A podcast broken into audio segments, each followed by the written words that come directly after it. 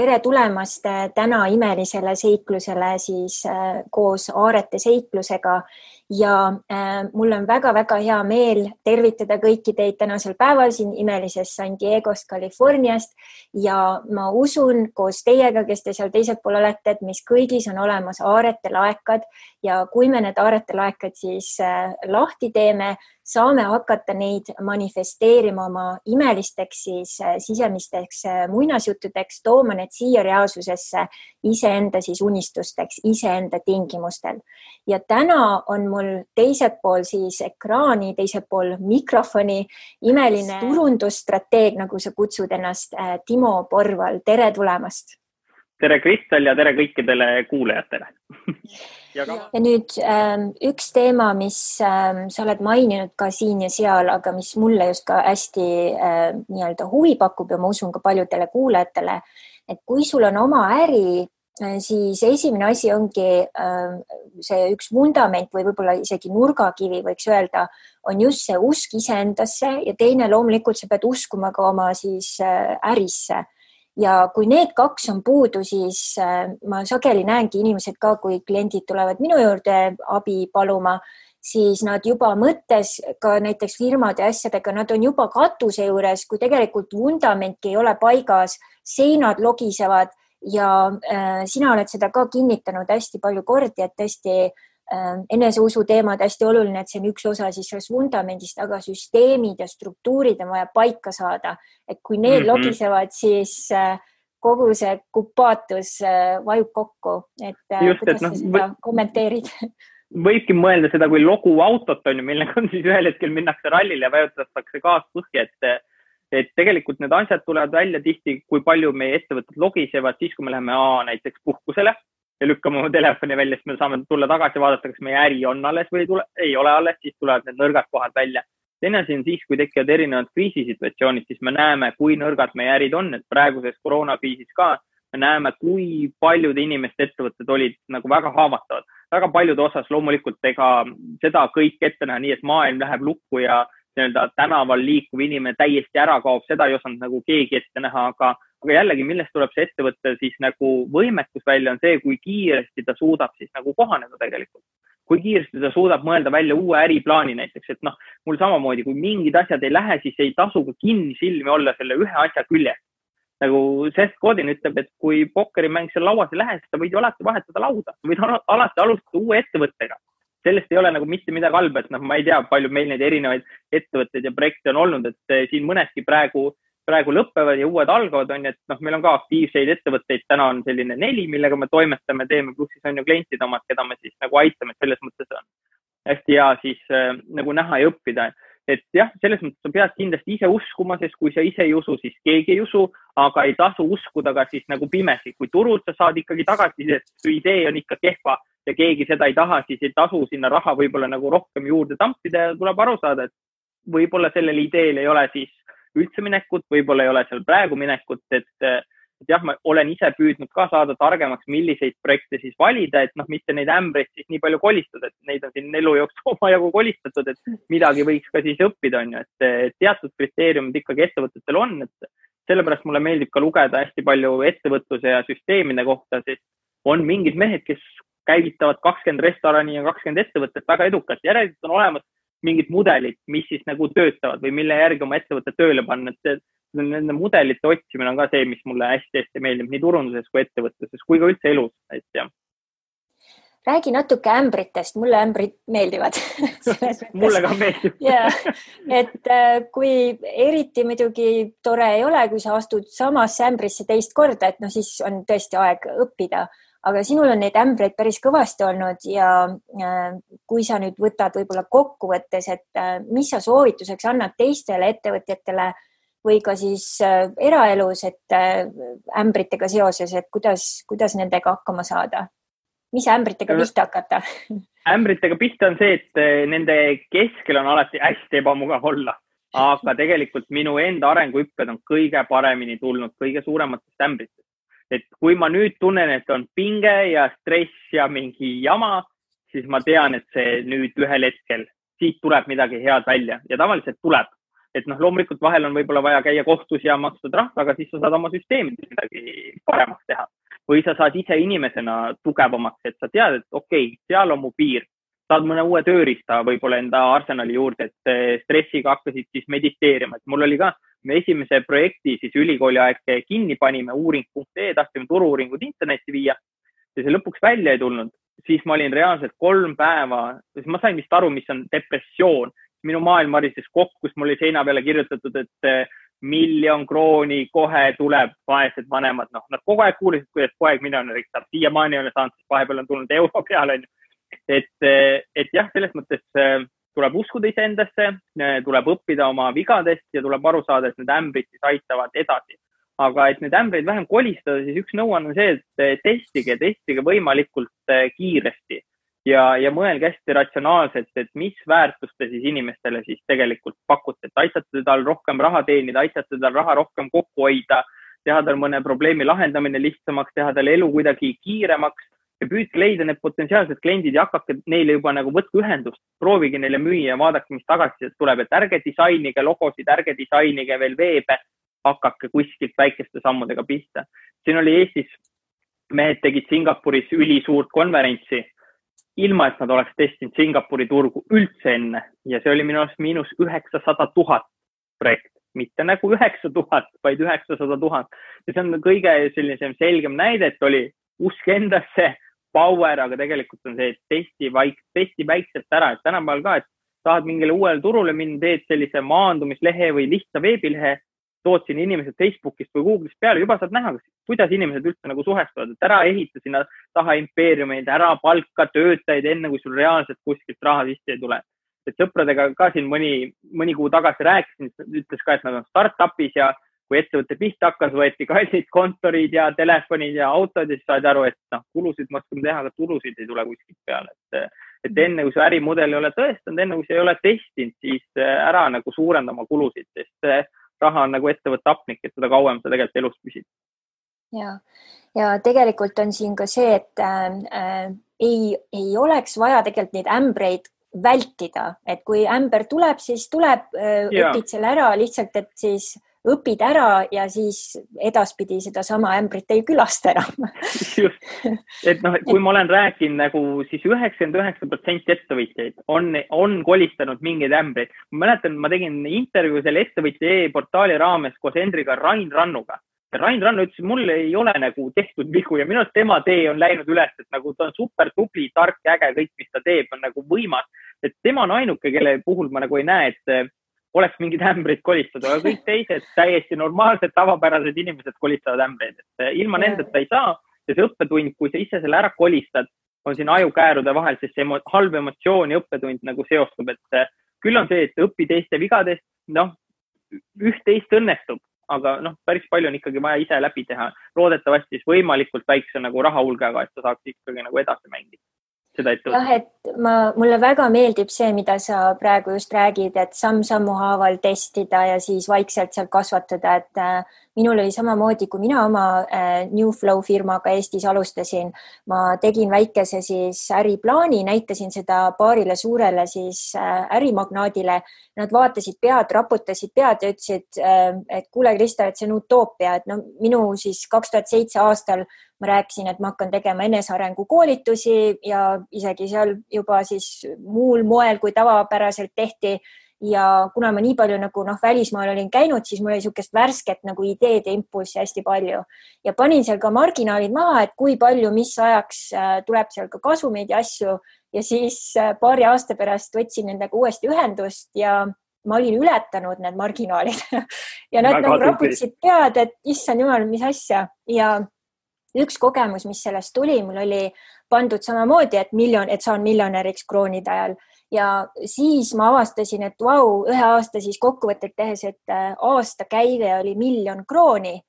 aga see oli käive, mitte kasum ja mm -hmm. siis noh, algaja ettevõtjana sa ei mõtlegi, et kasum ja käive, et see on mingi väga oluline nagu sõnavahe, aga tegelikult on väga suur vahe. veits on, veits on. ja, ja et äh, sellised kogemused ja mina tulen äh, täiesti sellisest keskkonnast, kus peres väga niisugust suurt ettevõtluspisikut ei olnud. Nii et mina tõesti alustasin nii-öelda lambist äh, katsetustega ja üks ühine joon sinuga samamoodi veel on Peep Laja, kelle materjali ma hakkasin samamoodi kaevama seal kaks tuhat üksteist, kaksteist aastal ja me tegime ühe oma koostööpartneriga oma esimese online koolitusega, siis alguses panime tema platvormile, aga siis ta just pani sellega kinni, et siis me läksime Jabisse, nii et äh, see oli niisugune paras äh, ettevõtmine ja väga niisugune huvitav kogemus Äh, see programm ja kõik läks käima, et meil oli, selle nimi oli ettevõtlusjooga, mina tegin enesearengu osa ja siis partner tegi mul siis ettevõtlusosa. Aga lõpus oli nii, et partner jalutas minu rahadega minema, nii et äh, jälle ämber, millest õppisin, et tuleb teha koostöölepingud ja asjad selgeks, onju. noh, nii on jah, aga vaata ilma sa ei õpigi, ma olen ka nagu öelnud seda, et sa ei õpi mängima väljaku ääres, sa pead olema Just. väljakul. Sa pead julgema lüüa sellest pallist mööda, sa saad haiget. Ja see ongi selle ettevõtluse nagu elu üks osa, et, et jah.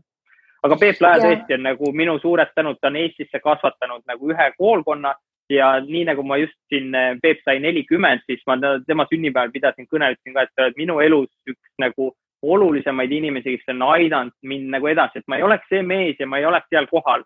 kohas, kus ma olen ilma nagu temata, et see on nagu vägev. Et kui ta on vähemalt ühe või kaks sellist inimest me oma elu jooksul suudame ise siis nii-öelda toota või aidata on ju kuhugi, siis ma arvan, et me võime selle elu igati korda läinuks lugeda ja, ja Peebuga ma juba siin ka vestlen, et äh, loodetavasti on võimalus teda ka siia saatesse saada, et äh, just väga lahe, et tema on ka USA-s, et siis võib-olla see tuleb mul ingliskeelne, et siis. väga, lahe ja. ja, ja nüüd äh, ma tahaks mainida kahte suurt projekti sellega seoses, et liikudes ämbritest siis ka teisele poole üks just hiljutine, mis, kui ma lugesin alguses, siis ma ei uskunud oma silmi ja mõtlesin, et see ei ole võimalik, et üldse niisugust asja saab teha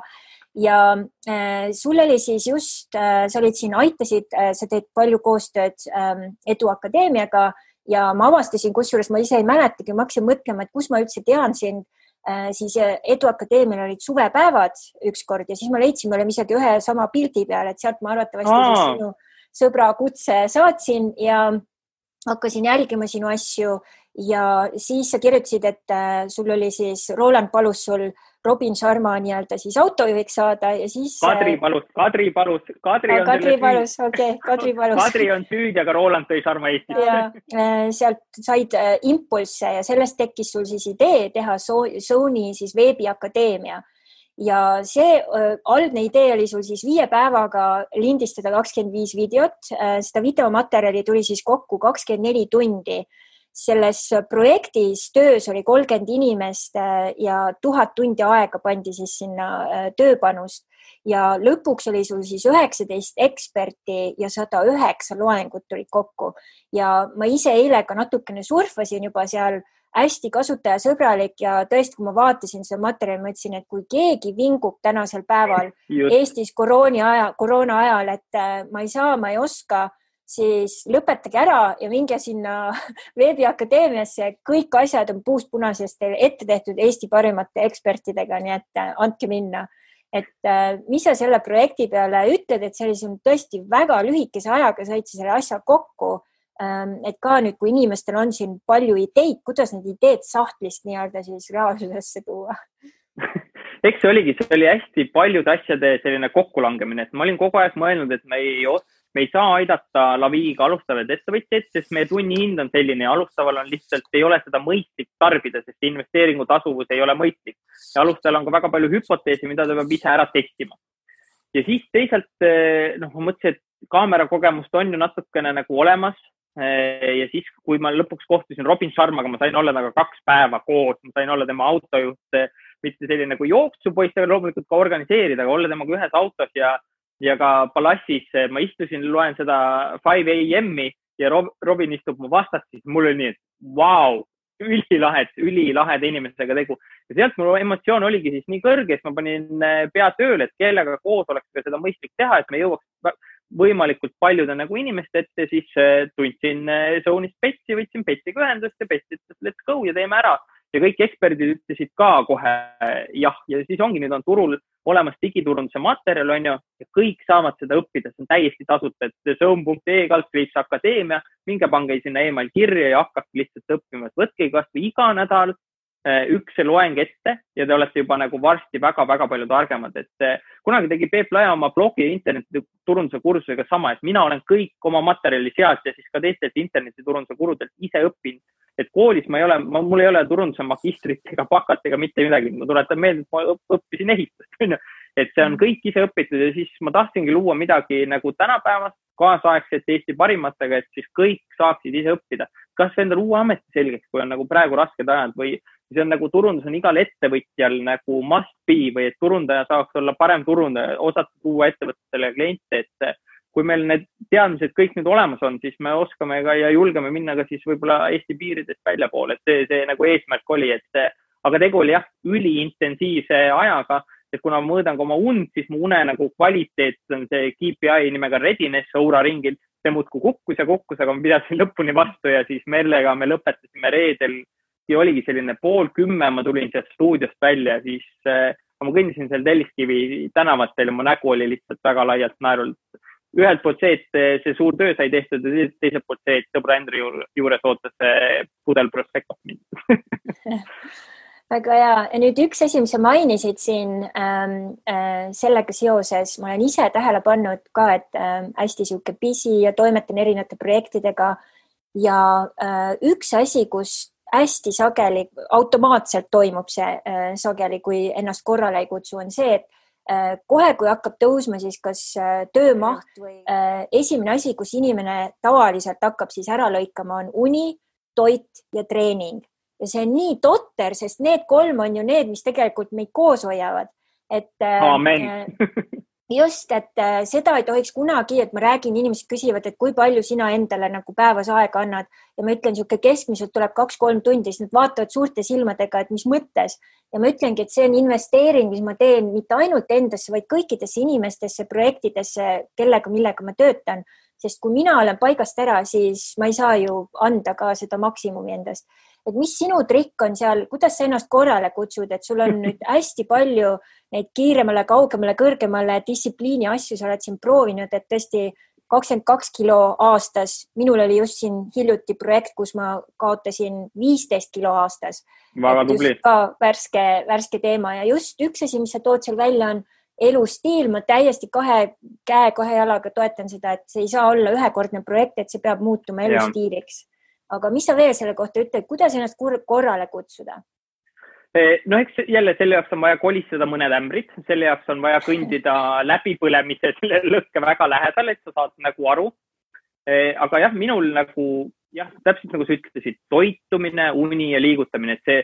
see on nagu nii klišee, see terves kehas terve vaim, aga see on pagan nii tõsi ja ma ei saanud sellest aru, noh, kuni selle ajani, kuni ma olingi sada üks kilo onju, et noh, rumm-koola, kohukesed, kohvi sisse piima ja suhkrut ja liha ja kartulit ja siis imestan, et miks ma kogu aeg olen nii väsinud miks ma olen ülekaaluline, siis ma mõtlen, et noh, eks need on ikka halvad geenid, mis on emalt-isalt kaasa antud. ja tegelikult pärast seda ma kaks tuhat neliteist hakkasin seda, vist oli see kaalulangetus nii-öelda projekt, millest on siis saanud tänaseks elustiil, et see energiavahe mis on nagu täna ja siis, noh, see on ulme, mis sa suudad ka tunnis ära teha fokusseeritult siis tegelikult tööd, on ju. et noh, mõnel inimesel on, kui nad istuvad kõrvuti, mõlemad on tund aega arvutil, aga üks saab lihtsalt kordades rohkem tehtud, sest aju töötab paremini, sest tal on paremad süsteemid. ehk siis nii-öelda kaal maha, õige toit, mis sa endale suust sisse paned hästi,, hästi-hästi oluline. tänaseks ma olen endale äh, leidnud, mul ongi hommik, äh, ma teen intermittent fasting ut, see sobib mulle väga hästi, see ei pruugi sobida kõigile. Ja mis on, on siis see, et ma kuu, äh, kuusteist tundi ei söö ja kaheksa tunni akna sees siis söön. minu hommikusöök on kell üksteist, see on smuuti, milles on äh, banaan, valgupulber, mustikad, avokaado, spinat, nõgesepulber ja vahel MCT õli siis ja vesi peale siis kell kaks teen oma omleti, singi ja salatiga ja õhtusöök on liha ja salat ja see ongi tegelikult peamiselt, mida ma siis söön ja keha tunneb ennast väga hästi. kui ma söön sinna juurde mingeid piimatooteid või leiba või magusat, see noh, seesimine, energia, kõik on kohe paigast ära, mis ei tähenda see, et ma oleks ülitubli kogu aeg, noh, seda ei ole. petupäevi peab ikka lubama, onju ja, ja et aeg-ajalt on see täiesti okei okay., noh, minu petupäevad, kuna mul siin lõppes üks ulmeprojekt vahepeal, siis äh, minu petupäev oli vahepeal nii, et ma sõin reaalselt ära järjest üheksa jäätist. ma olen väga suure isuga olnud väiksest peale, kui ma olen näinud väiksest peale oma beebipilte, siis äh, ma imestan, et äh, sotsiaaltöötajad ei võtnud äh, last ema käest ära, et mul ikka nii paks, et keegi ei uskunud, ma üldse käima hakkan. aga ma hakkasin, et, et ma olen kogu aeg olnud sellise hästi suure isuga. ja siis ma olengi võimeline sööma hästi palju jäätiseid ja nüüd ma tegin endal nii, et kuna see läks ilmselgelt üle piiri, siis ma tegin, tegin pojaga kokkuleppe ühepoolse, et issi ei söö aasta otsa enam midagi magusat, et puuviljad ma luban, aga ei mingitele kookidele, saiadele, kringlitele, mitte millegile. Et eh, see on see, et kui ma tunnen, et ma olen millegi sõltlane, ma ei taha olla, ma tahan olla, see vabadus on minu jaoks hästi oluline märksõna. ma tahan olla vaba, et sama asja ma tegin kohviga, sama asja ma olen teinud äh, alkoholiga. Ja kui ma kaalu langetasin, siis ma jätsin ka aastaks alkoholi täiesti nagu nulli, mitte et mul selle sõltuvusega oleks äh, probleeme olnud, seal oli isa nagu hea hoiatav eeskuju selles osas, et sealt ma olen enda jaoks teinud mingid prioriteedid paika pannud aga jah, alati, kui ma tunnen, et ma olen millegi sõltlane, siis ma teen sellest paastu, olgu see siis sotsiaalmeedia või ma ei tea, Tinder või toitud mingid, et mis iganes. ja trenn, et eh, kui ma ei teeks trenni, kui ma ei käiks jooksmas, et ma ei uskunud, et jooks võib nii palju pakkuda. See on jälle hästi kurb, kuidas on meie kehaliste tundides ära rikutud jooksmine. oli Cooperi, oli Krossi jooks, oli veremaitse ja oli oksendamine, noh, see oligi minu jaoks jooksmine minul samamoodi, et ma mäletan Eesti seal Türil on ju äh, me pidime jooksma Kõrgessaarde ja mul tekkis täiesti ja. jooks, jooksmise vihkamine, ma ei ole siiamaani sellest üle saanud, nii et äh, kui sul on võib-olla nippe ka siin inimestele, kelle, kes veel on seal samas äh, kohas, et mis sa soovitad, kuidas hakata jooksmist armastama? hakake rahulikult jooksma, ei pea mm. jooksma keel vestis väljas, et te lõpetate jooksusessiooni ja te tunnete ennast hästi et ma olen jooksnud ka alati nii,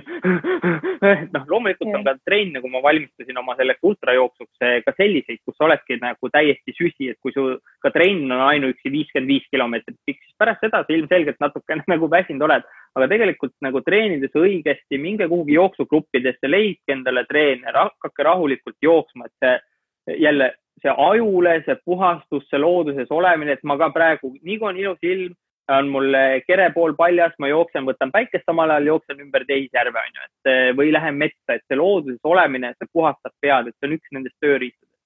mis veel mind aitab siis distsiplineeritud olla, ma mõõdan igasuguseid asju, ma kaalun näiteks oma toitu, ma jälgin oma kaloreid, ma astun hommikul kaalu peale, ma mõõdan oma und ja ma olen ka mõõtnud eh, aastast kaks tuhat üksteist oma aega, kuhu mu aeg reaalselt töö tegemisel läheb, mitu efektiivset tundi ma kätte saan see on aidanud meil hästi palju süsteeme luua, õigemaid otsuseid vastu võtta, et noh, muidu sa ei oska optimeerida, et mõned sõbrad kutsuvadki mind Mr Optimizeriks, et eh, mitte, et ma alati ja kõike tahaks optimeerida, aga mul on vahel nagu lihtsalt reaalselt nagu selline sportlik huvi, et eh, kas ja kuidagi midagi saab teha lihtsamini, kiiremini, et eh, milleks siis nagu pikema ringiga minna, kui on võimalik seda lühemat teed võtta. et jah, need on võib-olla sellised põhiasjad, mis mul on aidanud nagu olla fookuses ja, ja distsipliini muskli harjutamine on ka kindlasti üks nendest. Mhm. ja üks asi, mis äh, siin teistes materjalides ka on välja tulnud, et, eesti keeles see otsetõlge sõnale accountability partner, no ma ei saa, tavaliselt öeldakse koostööpartner, aga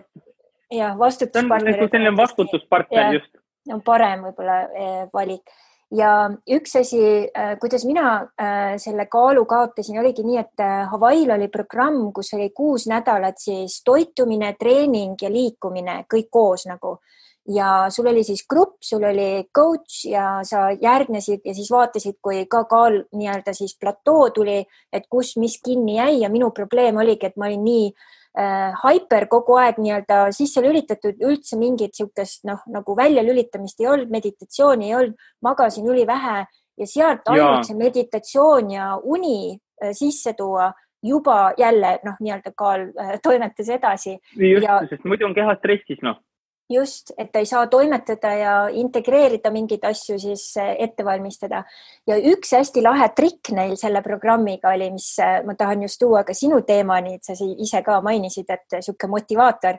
äh, oli just see, et öeldi nii, et okei okay,, mis on sinu eesmärk, kui palju sa tahad maha võtta selle aja jooksul mis on sinu nii-öelda siis need marginaalid ja kui sa selle saavutad, siis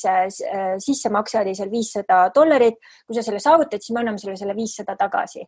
ja mm -hmm. no polnud parimat äh, nii-öelda, et ma isegi Maikelile ei öelnud too hetk, et äh, ma teen selle ära ja siis ütlen, kuule, kallis, et äh, kuus nädalat on möödas, ma olen kaotanud juba nii palju, kuidas sulle tundub, et kas ma näen nagu parem välja ja mis sa arvad, kas oli nagu väärt investeering viissada nagu dollarit, aga noh, ma saavutasin oma selle marginaali, nii et ma sain selle viissada tagasi aga no milline nagu investeering see mulle endale oli, et see pani nagu täiesti jalad tagumiku alt äh, liigutama. ja sinul oli hästi lahe, äh, kui sa hakkasid proovima trenni teha neli korda nädalas, siis sul mm -hmm. oli üks hästi lahe motiveering äh, teema, et kas sa tooksid selle välja?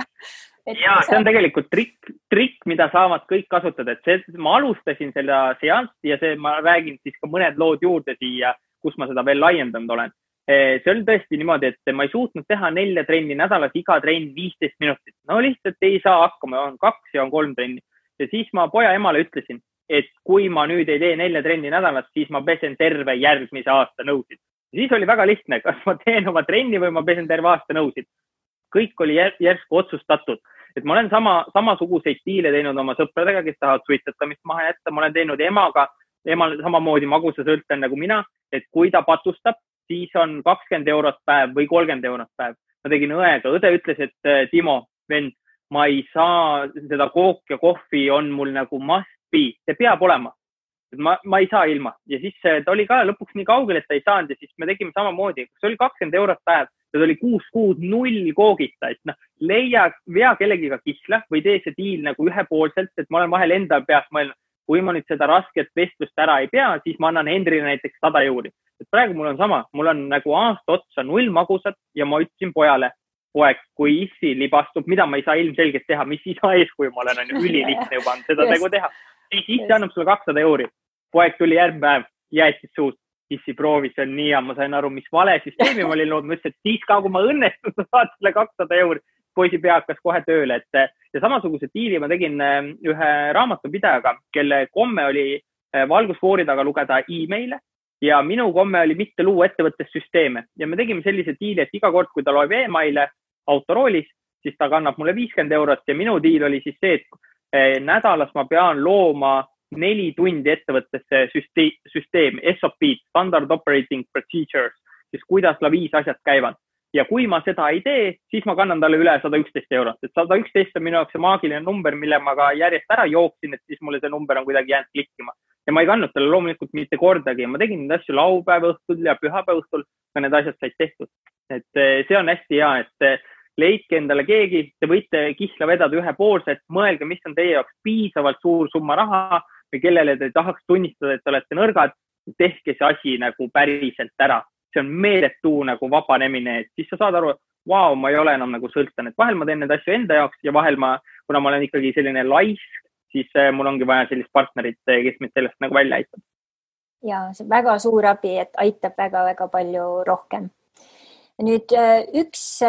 õnnestunud projekt veel, mis ma tahaks välja tuua, ongi siis ka siin Edu Akadeemia, Erik Edmeades, Roland Toko ja kõik need väga vahvad inimesed, kes teil seal tiimis olid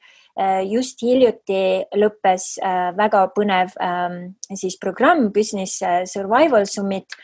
mis oli sarnane selline hull idee, mis teil siin pähe tuli, ühe kuu jooksul tegite põhimõtteliselt ära. Ja mm -hmm. sa rääkisid ka siin, et hästi palju emotsioone oli, et põnevus, tüdimus, rõõm, ahastus, teadmatus, fookuse hoidmine ja samas ikkagi nagu sealt läbi tulla. Ja üks selline väga lahe siis mõttetera, mis sa siin ise ka mainisid, oli just äh, Jack Canfield, kes siis tegelikult seal just soovitaski, et mis on mitte see uus normaalne, vaid mis on nii-öelda see uus parim sinu jaoks. ja see on selline väga hea küsimus, mis äh, jäi kandma, et ma ise osalesin ka seal nii palju, kui ma sain ja sain ka lindistused, nii et ma saan neid veel järgi vaadata. nii et äh, megaettevõtmine, kus siis lõpuks kokku oli teil kolm tuhat kaheksasada osalejat ja üle saja maa osales et kas sa mõne sõnaga räägiksid, et kas see on nagu üüratu asi, mis te ette võtsite ja voilà, saite hakkama, et just just võib-olla selle läbi koostööspektrumi, mis ma tunnen just ka eestlasel, eestlasena ja ka äris on ikkagi natuke üle, üle sihuke kivide kändude. Teil olid seal Eesti tiim ja teil oli ka rahvusvaheline äh, osalus, et kuidas see kõik nii-öelda kokku tuli, et see on nagu äh, väga imetlusväärne? Äh, see idee algus, et noh, võikski midagi sellist teha, tuli tegelikult Eerikult endalt, et noh, tahaks teenida, tahaks inim-, noh, mitte teenida raha, vaid tahaks mhm. teenida inimesi sellel raskel ajal, sest tal on olemas need tuttavad, need inimesed, keda ta saaks kokku tuua, aga noh, ta ise ei jaksa teha ja siis see idee jäi õhku ja siis äh, me pakkusime välja, et me teeme siis äh, ära, et meil oligi tegelikult äh, ühine ettevõtmine Rolandi ja Toomasega. et olgu noh, kuu aega on aega, et noh, pagan, see on nagu niisugune eluvõimalus tegelikult. praegu ükski esineja ei lenda, ükski esineja ei saa kuhugi minna, saame teha ja Eestis oli selline lahe hübriidlahendus ka veel olemas, et Roland oli ise siis nii-öelda laval ja siis teised tulid läbi Zoomi sinna nagu sisse et tegime ka selle hübriidlahenduse ja siis sinna neli päeva siis masterclass'e otsa. lõppnumber oli neli tuhat viissada osalejat saja seitsmeteistkümnest riigist ja müüki tegime siis äkki kahekümnest eri riiki, et neid salvestusi ja bundleid, mis me siis inimestele juurde pakkusime, et kuidas nad saavad ise edasi liikuda, et aga see oli jah, enda jaoks nagu tõeline survival samamoodi, et ja ma näen, mis on minu jaoks võimalik töömaht, ma nägin Toggle'ist, ma ei ole selliseid töötunde esiteks mitte kunagi teinud Äh, ma nägin, kui ohtlik see selles mõttes on, et mul hakkasid ära jääma trennid, sest mul reaalselt mm -hmm. ajaliselt ei olnud. mu uni lühenes, sest ma olin äh, ka stressis, ma tõusingi reaalselt mingid hommikud kell kolm ja hakkasin tööle. Läksin magama küll üheksa selles mõttes, et äh, ikkagi nagu mingid unetunnid sai. Et ja noh, siis oli see jäätise söömine ka nagu korra nädalas ikka lõi noh niimoodi, et sa tunned, et sul on null energiat nagu, aga sa tead, et sa pead tegema et eh, aga see koostöö, see tiim, eh, Rolandi, Toomase, Gerdaga, Kanada tiim, Eerik ise, need esinejad, see oli nagu meeletu, et sa pead nagu, sul peab olema üks kindel eesmärk, mida sa tahad teha, sa tahad aidata seda inimest maksimaalselt. kõik, kõik muu on teisejärguline, et see pall ei kukkunud meil mitte kordagi maha. Kõik pingutasid, kõik tegid rohkem, kui keegi oleks neil osanud oodata ja kõigil meil oli mingeid selliseid raskemaid momente, siis me olime üksteisele toeks ja aitasime nagu läbi ja ei olnudki tegelikult küsi, küsimust. aga, aga fakt on see, et see oli nagu selline ettevõtmine, et me tuleme sealt siiamaani tegelikult äh, vaimselt ja ka kehaliselt välja alles, et äh, see pinge, pingeolukorras on kõik väga okei okay. ja tagantjärgi ka, kui see nüüd pinge maha kruvida, siis sa tunned, et sa tegelikult oled täiesti süsi, täiesti nagu väsinud läbi, sul on vaja uut nagu hingamist ja mõtteid, et see oli enda jaoks ka mõnus survival, aga, aga see tagasiside, mis laekus, need inimesed, kes osalesid, see oli nagu, see oli võimas jah, ja mis on hästi lahe nende digitaalsete projektidega ongi see, et see elab edasi, et seda saab Just. äh, hiljem erinevatesse pakenditesse panna ja sellega toetada inimesi, et tõesti üks asi, mis ongi praegu juhtumas siin, et Eestis tundub, et asjad hakkavad minema siis tagasi selle parema uue jaoks ja. äh, vormi, aga siin äh, San Diego's oleme me uuesti pooleldi lockdownis, nii et äh, meie oleme tagasi liikunud, nii et äh, on äh, nagu ka selline mõttekoht, et kui me mõtleme, et äh, okei okay,, et nüüd on see möödas, siis tegelikult ähm, äh, see praegune situatsioon, see mõjutab nii palju erinevaid osasid, et ma olengi rääkinud, et see on nagu äh, sidekude on ju, et äh, erinevad osad, et kui sa tõmbad ühe otsa pingesse, siis teine osa annab nii-öelda kohe tunda ja kui me oleme näiteks isegi, kui praegu inimesed on Eestis, mõtlevad, ah, kõik on jälle umbes tavanormis, enam maski kandma ei pea, nii edasi. ja kui meie siin nii-öelda nüüd läheme tagurpidi, siis miskit pidi see ikkagi mõjutab ka jällegi Eestit ja siis, no, siis teisi osasid ja me saime kokku ühe teise huvitava eestlasega siin Eestis ka, kes ajab kohviäri ja sealt samamoodi, et äh, millised äh, muudatused on näiteks ka kohvi transpordiga, impordi, ekspordiga, kuidas seal hinnad nüüd on täiesti laes, sest osad lihtsalt ei liigu enam, sest ei ole nii palju kaupa ja sellest, kuidas siis mm -hmm. sõltub muidugi kohvi hind on ju, niisugune luksuskaup, et mis siis sealt nii-öelda äris saab, on ju. ja inimesed, kelledel pole raha siis maksta üüri, nii edasi, aga üks asi, mis ma usun, me siit kõik oleme õppinud, on just, äh, kuidas tegutseda kriisis ja mm -hmm. sul endal oli siin ka üks hästi lahe blogipostitus, me võime sellega pärast linkida siia aga just mm -hmm. sul oli äh, siin äh, vangilaagrist oli just äh, väga lahe lugu, et äh, kes sellistes siis vangilaagrites vastu peavad, optimistid, realistid või pessimistid. ja sa ütled siis, et vastu pidasid realistid, kel oli usku paremasse homsesse, aga kes suhtusid olukorda nii, nagu see oli ja tegutsesid siis vastavalt võimalustele ja äh, ma kohe soovin, et sa kommenteeriks seda ja võib-olla annaks siis ka mõningad lisa siuksed punktid inimestele, et kuidas kriisist siis ikkagi kiiresti välja liikuda. aga just, mis ma ise võib-olla ka siit ütlen, et äh, Eestist tulnuna ma ütlen, olles USA-s, siis äh, ma näen, et üks kingitus, mis tõesti Nõukogude Eestis üleskasvamine mulle andnud, on see, et tõesti heas mõttes ma võin ükskõik millest mingi asja kokku panna, täielik MacGyver, see ressursirikkus, mis minu sees on, äh, see on alati olemas, ma saan lihtsalt nii-öelda käe sinna sisse panna ja sealt nii-öelda tõmmata siis välja see järgmine valge küülik on ju ja panna see tööle enda jaoks ja samas aidata inimesi, et ähm, mina ja minu abikaasa, me panime kokku uue online kursuse selle koroona ajal üheksateist päevaga kirjutasime uue kursuse, panime kokku, tegime webinari ja voilà, noh, ongi, et kuidas ennast ise taasluua, et reinvent yourself, et väga oluline teema ja iga inimene mm, -hmm. tal on mingisugune tarkus, mida sa saab praegu jagada inimestega, on ju. et mis sinu nii-öelda siis nipid oleks, et kiiresti kriisist välja see oli ka minu jaoks tegelikult esimene kriis, et eelmise kriisi aeg, kui kaks tuhat seitse, kaks tuhat kaheksa ma olin kaitseväes, on ju. see siis mind ei mõjutanud, siis me tulime välja, hakkasime tegutsema seekord oli reaalselt, et eh, noh, võtsin kõned sõpradele, et üldse aru saada teiste ettevõtjatega, et mis siis nagu toimub ja tegelikult oli see, et eh, mul oli uus plaan. turg avas mulle kohe mingid, ma nägin mingeid asju, mida ma siis nüüd hakkame realiseerima. Uued eh, tiimid, uued võimalused ja nagu tundidega, et minu jaoks oli see nii hea löök jalaga tagumikku, sest ma olin ka jäänud natukene selline mugavustsooni, et noh, elu ongi ilus ja saab reisida toredalt ja kõik on nagu okei okay see kriis tõmbas jälle kaks, kaks jalga mind ilusti nagu maa peale. mees, veel on vaja teha, veel on vaja nagu areneda.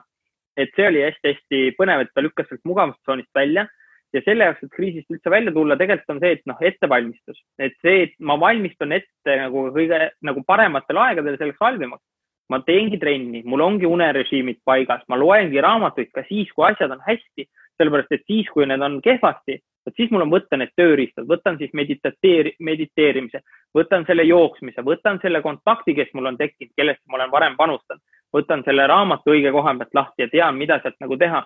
Et see ettevalmistus kriisiks käib tegelikult nagu kogu aeg, et kolleeg Henri saatis ka artikli, et, et millised, et kas eh, see, kui kaua loo, loomaliik on nagu elanud, tagab selle, et ta elab ka sealt edaspidi kauem. et see nagu see ei taga jätkusuutlikkust, et kui keegi on elanud nagu tuhat aastat, mingi liik või kümme tuhat aastat, ta võib olla ühe hetkega maa pealt nagu kadunud, et paljude äridega juhtus sama, et noh, see näide seal artiklis oli see Lehman Brothers ka, et nad on sada kuuskümmend või sada viiskümmend aastat olid äris. See ei tähenda, et nad on järgmised sada viiskümmend või sada kuuskümmend ja selle artikli lõpus oligi siis see keep on running nagu jätka jooksmist, sa pead olema kogu aeg siis nagu näljane ja et jah, selleks kriisiks ettevalmistus ja kellel seda ettevalmistust täna ei ole, siis praegu on ideaalne aeg hakata nagu harima, õppima, et ma olen ka mõelnud, et paljudel ettevõtjatel tegelikult peaks olema mitte üks äri, vaid kaks äri. sul on restoraniäri ja sul on mingi e-poe äri. Kui läheb internet ära, siis restoran jääb toimima ja kui inimesi enam ei ole tänavatel, siis jääb e-äri toimima. et ma näen, et noh, meie poole ka pöördutakse ja kellel need digiteadmised nagu nõrgad on, siis neil, nendel on ees nagu väga-väga keerulised ajad, sest noh, see on ka suurtele nagu Amazon või eBay või, või mis iganes nagu ideaalne võimalus tulla nagu turgudele või IKEA, et noh, nähes ka siin, kuidas mööblipoed tegelikult kannatavad, sest suured tulevadki. Parem valik, paremad hinnad, et sa pead kogu aeg on nagu, see oli nagu kõigi jaoks üleilmne kriis, aga sellised nagu Erik, mis ütleb ka need iceberg'id või jäämäed, need on kogu aeg tegelikult meid ümbritsevad, et sa pead neid nagu proovima ette näha ja nendega nagu toime tulla ja kogu aeg selleks valmistuda. süsteemid, variant B, variant C, mis siis nagu saab et, et jah, sellest ma nagu kirjutasin, millised võimalused siis kriisi ajal tegelikult nagu avanenud on, on ju. Ja noh, ma ise proovisime neid siis maksimaalselt ära kasutada, et see Business Survival Summit oli tegelikult üks näide on ju, et esinejad olid saadaval tasuta, tuli teha muud midagi mm, -hmm. aga teadmised, kuidas kasutada tööriistu, Infusionsoft, webinarid, Rolandil kontaktid kõikide esinejatega, kontakt Eerikuga on ju, et noh, see oli see ettevalmistus tegelikult, mis oli siis võimalik nende pusletükkidega sel hetkel ära teha, et kogu aeg valmista ette, kogu aeg treeni ennast, et,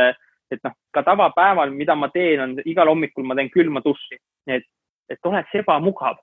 ma käin jooksmas palava ilmaga keset palavat päeva, ühtepidi, et saada päikest, teistpidi, et oleks raske. sest nagu ultrajooksja Tiim Karnases ütleb, et lihtne tee ei ole kunagi kasvatanud head jooksjat. et nii on ettevõtluse eluga tegelikult samamoodi, et see, mis ma kõik kuskilt olen läbi käinud ja probleemidega tegelenud, see on ainult teinud mind nagu paremaks eh, inimeseks. Õnneks ei ole kuidagi ära lõhkunud, vähemalt ma ise arvan. just ja see tuleviku teema on ka hästi oluline, et äh, minul just oli see kogemus, et äh, ma leidsin siin äh, kohaliku uue juuksuri ja juuksuriga, ma ei tea, kas sa tead, aga naistel on see ikka tõesti, et see on nagu a la psühholoogi leidmisega, et äh, see on. Ma tean väga hästi, mul on lätlasest juuksur ja, ja ja, ja tema ei elanud seda koroonat üle, et pidigi oma stuudio, mis tal oli peaaegu viisteist aastat toiminud, kinni panema ja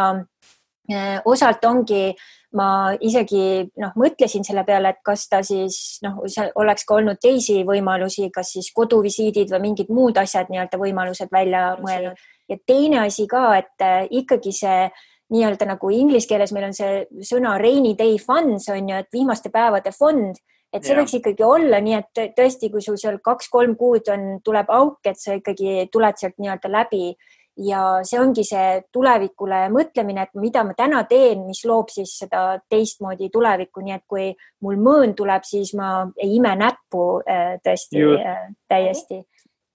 et jah, selleks on nagu vaja kogu aeg siis nagu valmistuda ja olla, olla, olla selleks valmis, et äh, üks filosoofia haru, mida ma olen natuke lugenud ja uurinud, stoikud on ju, et nemad sama, et ebamugavusega toime tulla, nad kandsid nädalas siis ühes kuus nädala, nädala jagu siis ehm,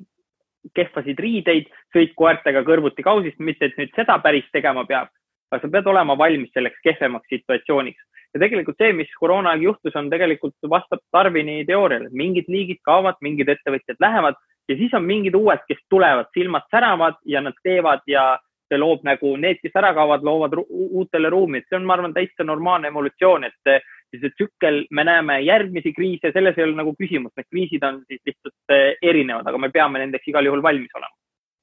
jah, et eh, tugevamad ja innovatiivsemad veavad asjad eh, välja teisele poole. paindlikud, need, kes suudavad ja. kohaneda, tegelikult see on see võti, isegi mitte kiired ja tugevad, aga need, kes suudavad kohaneda, et et juuksuril ka võib-olla ta oleks saanud mingit online business'it teha või anda kellelegi turundusnõu või mis iganes muud varianti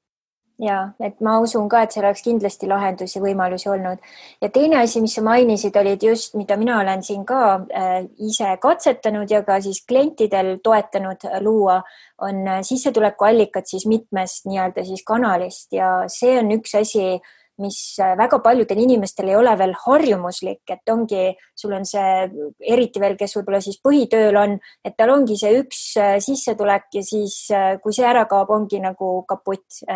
ja praegu mm -hmm. ongi nagu ehe näide, et need, kes kaotasid töö ja kellel muid sissetulekuid ei olnud, kui nii-öelda haavatav me oleme selles süsteemis, et jätkusuutlik ka siis oma annete ja aarete nii-öelda siis ilusate aedade harimisega, et äh, kui ma seda annet ikkagi toetan, annan talle need väljundkanalid, siis ta saab hakata kasvama ja teenima mind äh, siis minu tingimustel. Ähm, et vastasel juhul on ta lihtsalt mingi seeme kuskil karbis ja ta ei saa mm -hmm. midagi luua minu jaoks. just ja noh, seda ongi, sellega on vaja kogu aeg tegeleda. ma hommikul just poeg ütles ka, issina, miks jälle see lugemine, et ma ütlesin, et nädalavahetus tuleb, siis sa ei pea lugema siis jah, aga sina loed isegi siis, ma ütlesin, et just, et ma loen ja õpin iga päev midagi uut. ja selleks ma tegelikult, seda ma olen teinud kümme aastat ja ma kavatsen teha nagu edaspidi ka. ka Robin Sharma ütles, et ma ei ole kunagi kohal, et ma olen kogu aeg nagu teel, et ma ei arva samamoodi, et ma oleks kuhugi nüüd välja jõudnud. ma olen, ma arvan, jõudnud sinna stardijoonele, nüüd on aeg alles jooksma hakata, et noh, nii palju on õppida, nii palju on teha, kindlasti on ämbreid nagu ees, et see on nagu, ma arvan, asjade täitsa loomulik protsess, et et raamatute lugemine ja õppimine ei tohi lõppeda ära selle siis, kui kooli uks kinni pannakse ja tunnistus käes on. siis see kõik alles algab, need valikud, mida sa siis päriselt on ju teha tahad, mis sa siis õppida tahad, jätad välja kunstiajaloo, loed rohkem matemaatikat ja psühholoogiat, mis iganes kellegi jaoks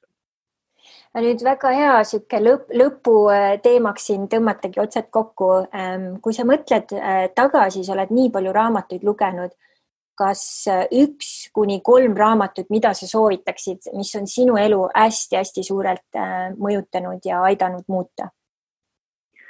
noh, need raamatute soovitus mul on ka, mul on väga paljusid, väga paljud sõbrad küsivad alati raamatu soovitusi, no nende puhul ma tean, kus inimene praegu on, et kuulaja osas ka, et noh, kus keegi siis on. aga ma mõtlen selliseid nagu fundamentaalseid, noh, üks, mis minu elu kindlasti pea peale pööras, oli Rikas isa, vaene isa. Eh, Robert Kiyosaki poolt kirjutatud, et muud raamatud tal on sellised so-so, ma nendest väga palju lugu ei pea. esimene, et nagu tekitada endale varasid, erinevaid sissetulekuallikaid oli minu jaoks vau, uus maailm väga lihtsalt kirjutatud raamat, väga hea eh,. siis seesama The One Thing eh,, selle kohta jälle osad inimesed ütlesid, et see on nii, liiga lihtne. et noh, selle raamatu sisu ongi see, et vali endale üks asi ja siis tee seda. tee fokusseeritud, asjad saavad tehtud eh,. Ja üks väga hea raamat veel, mis, mis mulle väga nagu korda läks ja on minu töö produktiivsust tõstnud, on Deep Work. Äripäev on selle ära tõlkinud ka, süvenemine siis see räägib sellest, et võib-olla me ei peaks olema, tähendab, ta räägib, kuidas me kindlasti ei peaks olema nii palju sotsmeedias, Facebooki põhja otsima, notification eid vaatama, alati kõnesid eh, vastu võtma. et eh, jällegi, kuidas tulevikuühiskonnas vähema sellise virvarri sees tegelikult rohkem siis eh, saavutada, et need oleks võib-olla sellised esimesed kolm. Kui ettevõtjad tahavad olla paremad ettevõtjad, siis uurige sellist meest nagu Jay Abraham, tema nagu raamatud on kõik nagu puhas kuld. Et, et, et jah, sellised on võib-olla nagu sellised esimesed, mis äh, meelde tulevad. Ja kui sa tahad parem inimene olla, siis Robin Sharma Five AM Club on ka nagu väga-väga hea raamat ma usun, siin tegelikult praegu ongi hea nagu kokku võtta, et äh, minu üks lemmikteemasid on ka holistiline küllus äh,. kohe küsime, mis sina sellest arvad, aga just sinu äh, elu on tegelikult äh, ilusaks nii-öelda siis eeskujuks, et tõesti, kui sa äh, tegeled oma äh, tervisega, oma keha, meel, vaim on paigas, ähm, sinu suhted on äh, korras, selged, läbipaistvad ja asjad saavad väljendatud nii nagu vaja. Sa teed seda, milleks sa oled siia tulnud, aitad inimesi, äh, asjad on selged, süsteemid on paigas, siis ähm, ja hoolitsed ka enda siis muude nii-öelda siis vajaduste eest, siis väga naturaalselt selle tulem ongi tegelikult küllus, mitte ainult raha, vaid tõesti, et sul on Äh, toredad kontaktid, koostööpartnerid, sa teed seda, mis meeldib, sa reisid, äh, sul on imeline poeg ähm, ja loomulikult raha on ka üks osa sellest, et mm -hmm. mis, mis sa ise selle peale veel kostad? eks ta ongi nii, et elus see nagu terviku loomine, ega see käibki etapiti, et noh, mingi hetk olid sul nagu väga toredad sõbrad, aga võib-olla kaal ja tervis oli paigast, on ju ära, et noh, hakkasid järgmise asjaga tegelema, et ma püüangi sellist nagu terviklikku ratast kogu aeg siis arendada, et siis ise võimalikult mõnusasti nagu siin maailmas veereda ja, ja kulgeda või joosta vastavalt sellele, kuidas siis tuju on ja siis noh, ma mõtisklengi, et kus on minu järgmine siis suur takistus, näiteks praegu ma tegelen oma inglise keele parandamisega. ma olin nii rumal, et ma seitsmendas klassis ütlesin õpetajale, et noh, minul ei ole inglise keelt vaja, no kui rumal võib üks laps olla. nüüd ma siis teen inglise keele grammatikat, ma olen siin vahepeal võtnud ka inglise keele eraõpetajat, et saada hääldust paremini paika saada hirmust üldse rääkimisest üle, noh, pärast seda ma hakkasingi ka reisima, onju, et alati on nagu mingi takistus, mida sa saad teha paremaks, siis ma olengi optimeerinud oma nagu und või toitumist, siis on jälle kord nagu aeg ettevõtte käes, siis sa püüad olla jälle parem nagu isa, et sa püüad kogu aeg nagu seda enda tervikut paremaks teha ja, ja ka kogu aeg inimestele nagu väärtust luua, teisi aidata ja sealt alati mitte ise nagu soovides ka vastu saada, et kaalu osas ka, et ma olen nii mitmelegi inimesele praegu ise siis selliseks nad kutsuvad mind pihiisaks, et siis nad aeg-ajalt kirjutavad, kuidas läheb ja siis ma püüan nendega kaasa mõelda, et kui inimesed ise tahavad, siis ma hea meelega neid nagu aitan, kuidas ma vähegi jõuan, et noh, sama on see siis Sony, Sony veebiakadeemia tegemine, selle podcast'i salvestus, et noh, ma püüan ka, kui ühel hetkel tunned, et on nagu jagada midagi kellelegi, siis seda ka nagu lahkelt välja anda, et ma ei hoia neid asju endale, et see tuleb nagu bumerangina noh, niimoodi mõnusalt tagasi, et võib-olla lihtsalt siia lõppu üks lugu ka, et meile tuli kunagi praktikasse selline mees nagu Karl Kangur, kes oli keska lõpus, kes oli hakanud meid jälgima ettevõtja e-foorumist, mille me siis lõime ka MTÜ raames täiesti ise midagi vastu saamata. Ja siis tuli Lavisse praktikale, meil ei olnud tegelikult nagu raha maksta talle, ta tahtis tööle tulla, sest oli SEO-s juba siis nagu kõva poiss. ja mõtlesin, jaa, olgu, proovime, võtame. Ja ma andsin talle nii palju teadmisi, kui ma vähegi oskasin. ja siis ta mõni aeg hiljem läks Vietnamisse, nüüd ma olen tal käinud kolm aastat külas. Ta on mulle nagu teine poeg, ta on äh, väga, noh, ta on nagu see hulk inimesi, keda ma kutsun oma sõbraks, keda ei ole nagu väga-väga palju, ülejäänud kõik on väga toredad ja tuttavad, aga sõbrad, kelle eest ma siis olen valmis ükstaskõik kui kaugele minema, neid on nagu vähem. ja tänaseks on ta ka äripartner, et noh, kui palju see, kui sa annad nagu välja, tuleb tegelikult ühel või teisel viisil tagasi. loomulikult tuleb natuke valida, millistele inimestele sa välja annad, sest noh, muidu mõned lihtsalt kasutavad sind ära, et aga see käib selle juurde, sellepärast ei peaks jätma kedagi nagu aitamata, et igaüks meist saab natukene teha head, ma lihtsalt ka jälle eestlaste selline eripära on see, et noh, USA-s on kõik küsivad, kuidas sul läheb, vaata, kui me esimest korda USA-s oli mm., me kohe hakkasime rääkima, kuidas meil tegelikult läheb, vaata keegi ei tahtnud seda kuulata, et, et, et Eestis siin piisab, kui sa ütled naeru näoga joostes kellelegi tere, tšau, noh, inimesed on üllatunud, nende päev on juba korda läinud, et sellised kasvõi väiksed asjad, et harjuta neid tegema ja sealt nagu tegelikult kasvavad suuremad nagu lumepallid lõpuks nagu välja, et et jah, anna ja maailm annab sulle tegelikult vastu. et see andmine on tõesti, ta on selline aktiiv, aktiveeriv, käivitav energia. Ähm, ja võib-olla ka just Eesti ja väga paljude ka teiste kultuuride, meil on see kogemus just, et ähm,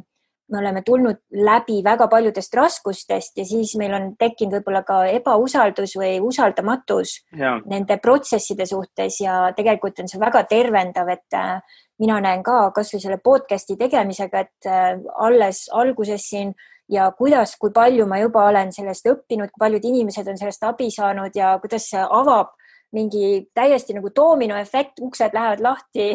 ja väravad avanevad, mis olid seal kogu aeg, aga ma ei näinud neid millegipärast, et, et väga-väga lahe. et toetan seda kohe kahe käega. kõik kuulajad võivad mõelda, et eh, kuidas või mis iganes te väikse panuse kellegi teise jaoks anda saate ja hakake selle, nende väikeste heategudega lihtsalt pihta, te näete, kui ilus elu võib nagu olla, et jah. just, et väike heategu võib ähm, teha suuri te tegusid. just ja nüüd just äh, lõpetuseks sellega seoses ka meil on, äh, rääkisime siin läbi täpsemalt, et äh, mitmeid kingitusi kuulajatele anda seoses selle podcast'iga, et kas sa räägiksid lähemalt? just, et kingitus, mis on siis minu poolt, on see, et ma olen, ma kogun lisaks igasugustele kogemustele ka küsimusi, sellepärast et rasketest hetkedest ja sellistest barjääridest aitavad tegelikult läbi õiged küsimused, et selline raamat ka näiteks nagu äh, Eh, Road Less Stupid Keith Cunninghami poolt, kus on hunnik häid küsimusi ettevõtjatele, soovitan kõikidel ettevõtjatel osta Amazonist eh, või Kindlisse või Audiblesse ja neid küsimusi tarbida, aga ma olen siis kogunud eh, viimase kolme aasta jooksul ise, kui ma näen mõnda head küsimust, mis on siis mind edasi aidanud. ma olen kogunud ühte faili ja ma seda faili väga avalikult varem jaganud ei ole. Ja nüüd on see fail siis meie poolt disainitud ja need küsimused on sulle siis olemas ja saan aru, et see link tekib siis kuhugi, kust inimesed saavad oma selle PDF-i emaili vastu siis vahetada ja ma loodan, et eh, mõnigi nendest küsimustest aitab siis sind eh, edasi, et ma ise sirvin neid aeg-ajalt, vaatan, vaatan neid lihtsalt üle, et eh, noh, üks, üks nendest küsimustest on näiteks see, et kui sa kardad midagi teha, siis Tim Ferrisel on selline küsimus, et mis on kõige hullem asi, mis saab juhtuda? Noh, tegelikult nagu väga midagi ei saa yeah. ja see aitabki sind nagu järgmisele nagu tegudele edasi, et, et jah, selliseid küsimusi on seal siis selline paarkümmend. ja väga lahe ja küsimuste teema on minule ka väga südamelähedane. mul on selline väikene magic kotikene tehtud, kus on mul siis mm -hmm. ka sellised äh, teistmoodi küsimused ja ma võtsin kusjuures siin kaks küsimust meie ka kuulajatele-vaatajatele välja et aktiveerida siis natuke sellist teistmoodi mõtlemist ja ajule anda siis äh, teistmoodi toitu. ja esimene küsimus on, et mis juhtuks siis, kui iga päev eh, enne hammaste pesu sa ütleksid endale, et sa armastad ennast ja teeksid seda kolmkümmend päeva järjest, et mis siis saaks mm? -hmm. et selline väga hea küsimus.